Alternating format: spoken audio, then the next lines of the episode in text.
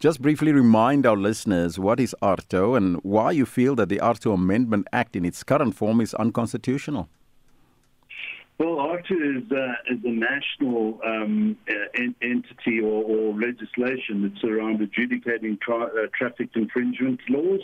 It's the act that's been amended. It's been around for quite a long time, and it is one way the state is trying to remove the control and issuing of of traffic fine violations from the local government competence to a national.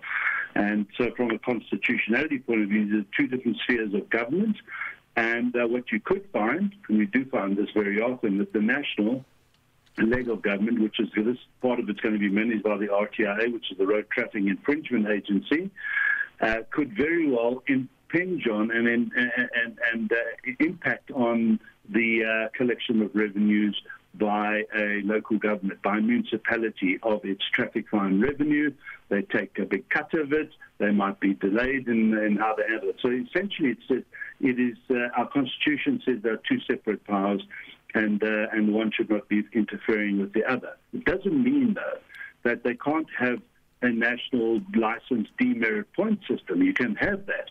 Uh, but to try and take over and usurp the uh, powers of local government on their traffic fine administration, when the laws are different in different towns, how they manage those uh, violations. So that's the unconstitutional matter. But I think this issue is bigger than that. Whether the court rules in our favor or not is not so much the issue. The issue is this. That if they want to try and do it nationally under the current amendments, it will fail completely. And government has this problem of thinking that if they legislate something, it suddenly works. And we showed them on e-tolls it doesn't work like that. Uh, uh, so don't legislate something that's uh, uh, uh, you know, unmanageable, that is administratively so cumbersome it collapses. And that's really the problem that's going to happen here. So you know, whether it goes our way or not, we're just hoping that the courts see this abuse of power. But if not, it doesn't matter. For us, it matters about how they're going to implement it. And that'll be the biggest problem. And we don't want our government to fail in its administrative duties, as mm. it does so often. And that's why we brought this case. But don't you think that the AARTO Act would improve road safety and driver behavior by imposing a stricter demerit system for traffic infringements and those um, that continuously doing it? Well, it's been in place for 14 years in Joburg and Tshwane, and it hasn't done anything to deal with road traffic infringements and driver behavior at all. Our view is that you can, you, know, you can put up as many camera traps as you like.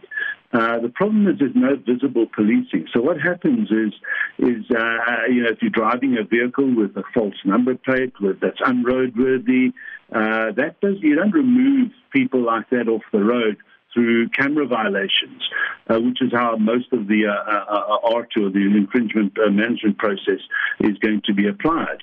That's that's one of the biggest problems here. You don't remove people without driver's licenses off the road. You need visible policing, and we don't have enough of that. How many times have you seen and driven past vehicles and taxis and said, "Why is that car still on this road? Why is that driver's conduct still allowed?" And that's not going to be fixed by the AARTO system. You don't legislate good behaviour. You manage it and you enforce it properly through visible policing. So no, not at all we don't believe that the RTI and the AARTO system is going to address that issue one bit. We need visible policing, professional visible policing, uncorruptible visible policing.